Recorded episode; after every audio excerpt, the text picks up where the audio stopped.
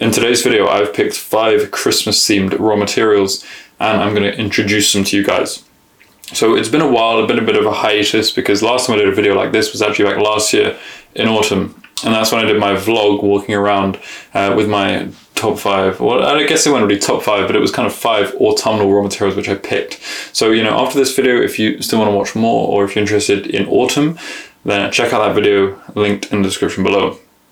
But in this video, I've selected five raw materials for Christmas. And I kind of went through my raw materials library and I thought, what are the most Christmassy raw materials that I've got? So I've got five raw materials here, which I picked out. And I think these five are particularly Christmassy.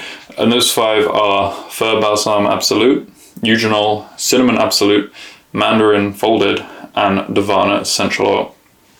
So I'm going to go through these five and just talk to you about them a little bit, tell you what they smell like, and maybe give you a little bit of just insights on where I think they kind of fit into your perfumes. Anyway, so then to begin with, we've got Mandarin Folded. Now, Mandarin is a type of orange, and you may have noticed if you're shopping around for your raw materials, there's actually quite a lot of different uh, oranges used in perfumery.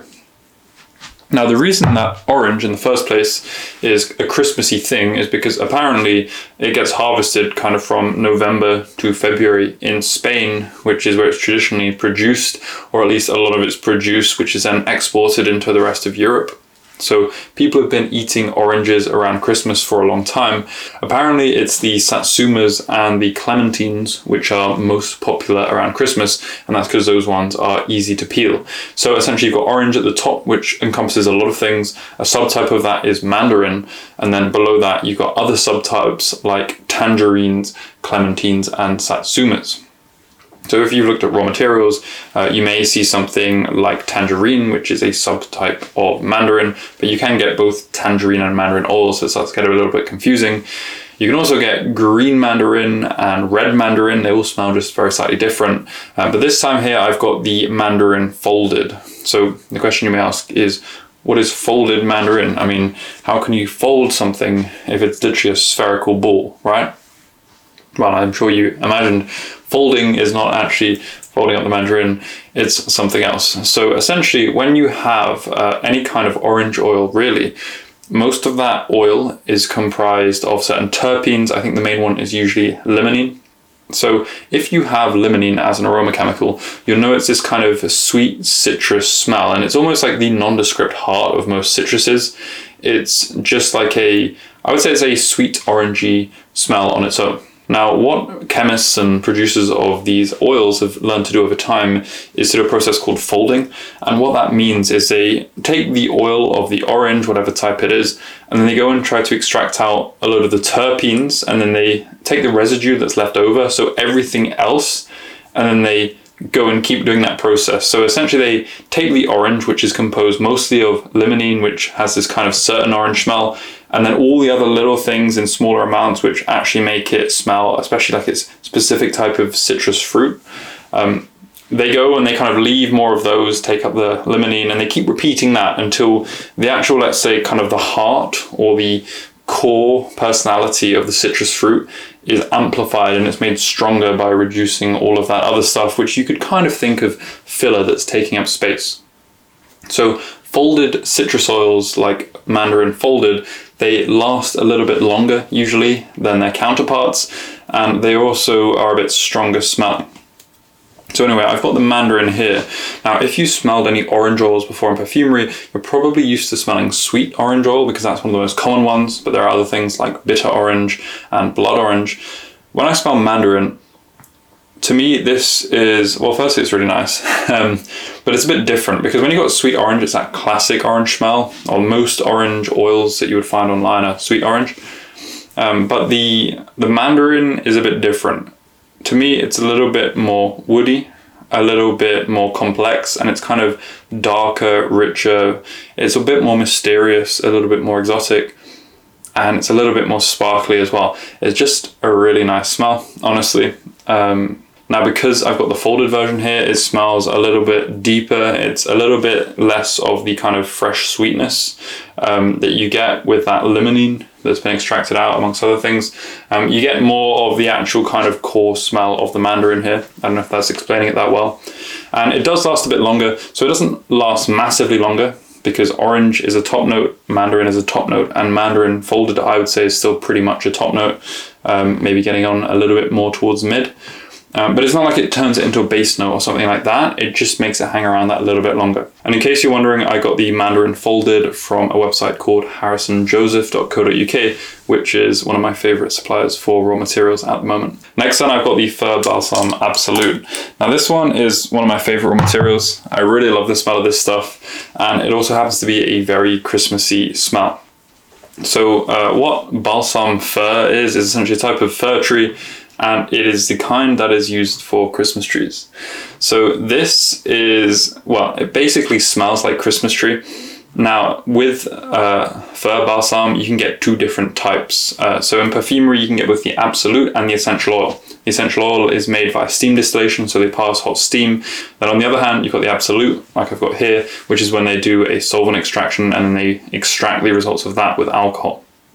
Now, when you smell the essential oil, I've actually got the essential oil right here. And when you smell that, it's a lot more kind of like a fresh pine needle smell, as if you just walked into a forest of Christmas trees. You know, that kind of sharp, fresh, piney smell that you get in the air.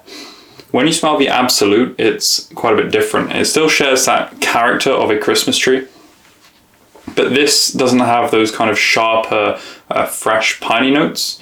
It's much more of a sweet, woody note. Um, this one is a mid note and it's kind of got medium projection. And it's a very unique woody note in perfumery in that nothing else smells quite like it in terms of the woods. It's a bit more unusual as well.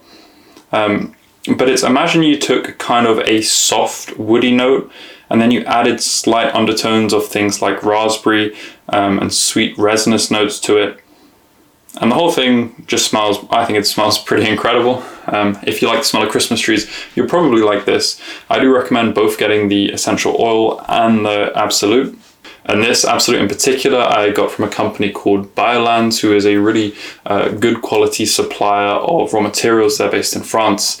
And I actually like this so much when I bought a load of it and put it on my online store for perfumery, which is uh, the Fragrance Foundry. So if you're interested in picking up some of this Fir Balsam Absolute and you're in the UK, then feel free to go and grab some at the Fragrance Foundry. I've also had the uh, Balsam Absolute from Perfumer's Apprentice in the past, and that one is very nice too. So if you're in the US and you're looking for some Fir Balsam Absolute, uh, then I would recommend heading over to Perfumer's Apprentice. And they also have the essential oil, which is quite nice. So if you're in the US, uh, that's where I'd recommend getting it. Right, so next I have Cinnamon Absolute. Now this one is another sample from Biolandes, that company I was talking to you about from before. And this one is pretty unusual. And the reason for that is because usually in perfumery when you have cinnamon, you have a cinnamon essential oil. But this one is the Absolute, which means instead of going through that process of the distillation, it's gone through the solvent extraction. Now I have both the Absolute and the Essential Oil here for comparison and you can see the Absolute is really dark, this kind of dark almost green color, uh, whereas the Essential is essentially clear. So you can see that during that extraction process, a load of other kind of things like whatever makes this green color came along with it. So you can already just see uh, face down that different things have been extracted out of the cinnamon during the different extractions. Anyway, when I smell the cinnamon absolute, to my nose, it is a pretty realistic cinnamon smell. It's just that nice kind of, you know, it's that warming smell. It makes you think of cinnamon, cinnamon buns, uh, cinnamon biscuits, all of that kind of thing.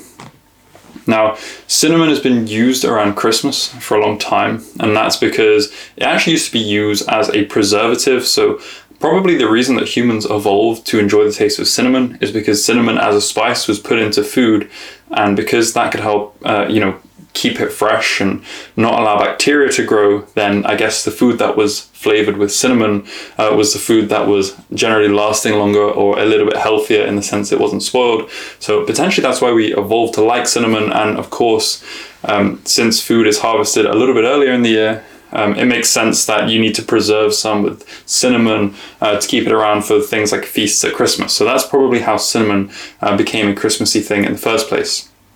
But anyway, this cinnamon absolute, super realistic cinnamon smell, when you compare it to the essential oil, it's a bit similar to the fir balsam in that the essential oil is a little bit higher pitched, it's a bit sharper. Um, but I will say that this essential oil of cinnamon isn't the best quality, but this does have camphoraceous notes in it, so kind of those sharper notes. It does have some slight oily notes, um, some slight off notes. Um, when you compare these two, the cinnamon absolute smells absolutely incredible compared to the essential oil. Though I do think if you had a high quality cinnamon essential oil, it would still smell good, but they're still always going to both smell different. Now, this one I'm actually a little bit, uh, I'm quite intrigued by this raw material, so I haven't found a use for it yet, though I do like it a lot. I feel like there is definitely going to be some good uses for it. Um, I could go and buy some of this from Biolandes and offer it on my online store, just like the Fir Balsam Absolute, but I'm undecided on that yet. I don't know if I'm going to do it. So if you guys um, in the UK are interested in that and you would like to smell the cinnamon absolute for yourself, uh, then do let me know in the comments because I would like to kind of understand if some of you guys are interested in this also. Um, but yeah, cinnamon absolute is very very tasty. Um, I, I, haven't actually tried it, but I mean you know tasty smell. Um, so yeah, very nice Christmassy raw material. Next then, raw material number four, and here we have eugenol. Now this one isn't a natural like the others, this one is a synthetic molecule. Now eugenol is actually found inside of cinnamon naturally, so when you smell it, it does remind you a little bit of that cinnamon smell that we had from before. But eugenol is actually the major component in clove essential oil. So, you know, cloves, those things that you use often around Christmas, some people put them inside of meat and things. It's that, that kind of classic spice. Um, it basically smells very similar to this, but when you have eugenol on its own, as opposed to the essential oil, it's kind of a slightly more simple smell, so a bit less complex, but I also find it to be a bit cleaner as well. So you have less kind of oily notes. So this clove to me, yeah, it smells like a warm, kind of spicy, woody clove-like smell. And this stuff is really, really useful in perfumery. So if you go and use a higher dose of eugenol, which you didn't used to be able to do, but now the IFRA have increased their restriction on it, so you can actually put in quite a bit of eugenol now. And if you go and do that, you'll get this warm, spicy, woody note in your perfume. So, you know, imagine you're trying to make like a warming fireplace thing or something like a warm, spicy perfume, then eugenol is your friend in that situation. But as for using it in lower amounts, it's actually a really important part of certain accords. So, for example, carnation, which is a type of flower, that uses eugenol and also a banana accord. So if you're ever looking to make a banana accord, you can actually just go and use something like amyl acetate with a little bit of eugenol and cis-3-hexenol and you get a really nice banana accord coming out. So eugenol is definitely one of those essential raw materials which I think can be used in a variety of situations but it just happens to smell quite Christmassy due to it smelling like cloves. So it's one I would recommend trying out for your Christmas perfumes. Finally, then we have Davana essential oil. Now, this one I've only had for a couple of weeks because I had to go and buy it to make it one of the entries in the recent competition. You don't know about the perfumery competition, we had a competition uh, recently which was just judged, and a lot of people made up different formulas to submit to provide kind of inspiration. So there's some really nice formulas in there. Um, I'll put a link in the description if you want to go and check out the video I did on that.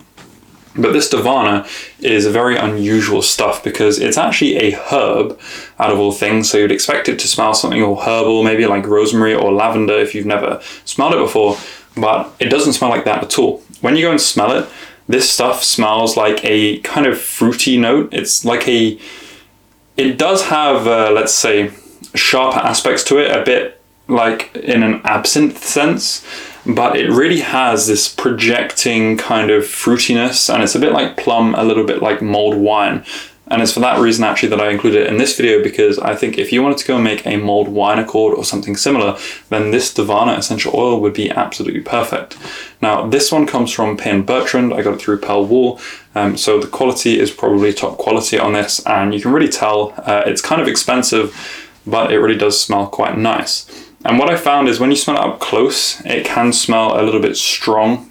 Um, it smells a little bit, a little, little bit like cognac up close. It can almost be a little bit pukey, is the word I would use to describe it. I don't think that's an official term or anything like that. But when you're smelling it a bit further away, it kind of has this projecting kind of radiance, which is that fruity wine like smell.